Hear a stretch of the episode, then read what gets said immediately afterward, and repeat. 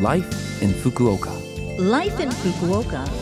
Life in Fukuoka. This program is brought to you by Fukuoka City. Good morning. You're joining me, DJ Colleen, for this morning's Life in Fukuoka on Love FM.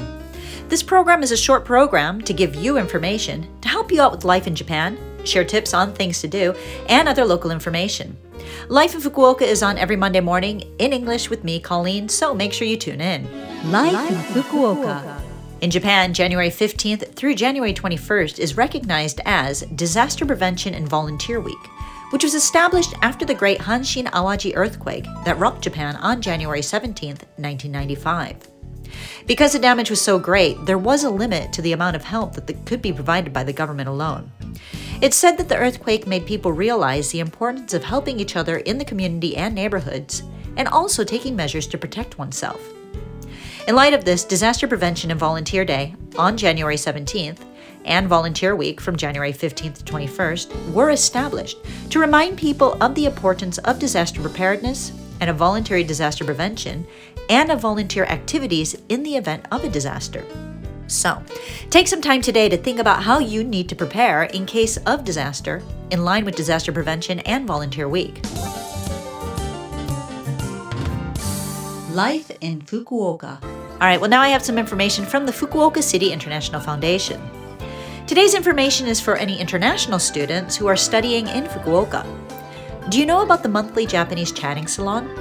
It's an event where international students and Japanese volunteers can have a casual conversation. It takes place once a month, and the next time it's happening is on Tuesday, January 31st. Using Zoom, international students and Japanese volunteers meet one on one or in small groups to talk about topics that interest them. If you're looking for a chance to use daily Japanese, as well as practice the Japanese you've learned in class, or just want to chat with a native Japanese speaker, then definitely join in. The sessions are free, but you do need to apply in advance.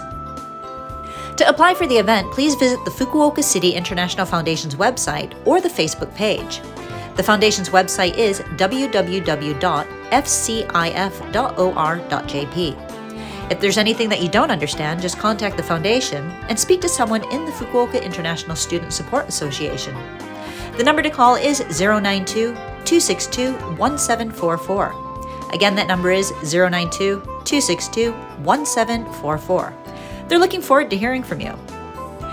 And the Fukuoka City Foundation also wants to let you know that the winter issue of FCIF, the foreign language information paper about things like life in Fukuoka City and Japanese culture, has been published.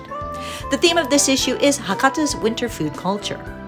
It includes interviews with foreign residents living in Fukuoka, procedures for enrolling in municipal elementary and junior high schools, and useful information on the My Number card and other issues in daily life, so make sure you take a look. You can get the paper at places such as your ward office, the Information Plaza at City Hall, and the Fukuoka International Student Housing. You can also view it on the Fukuoka City International Foundation's website at www.fcif.or.jp. Please note that with this winter issue, the publication of FCIF will come to an end.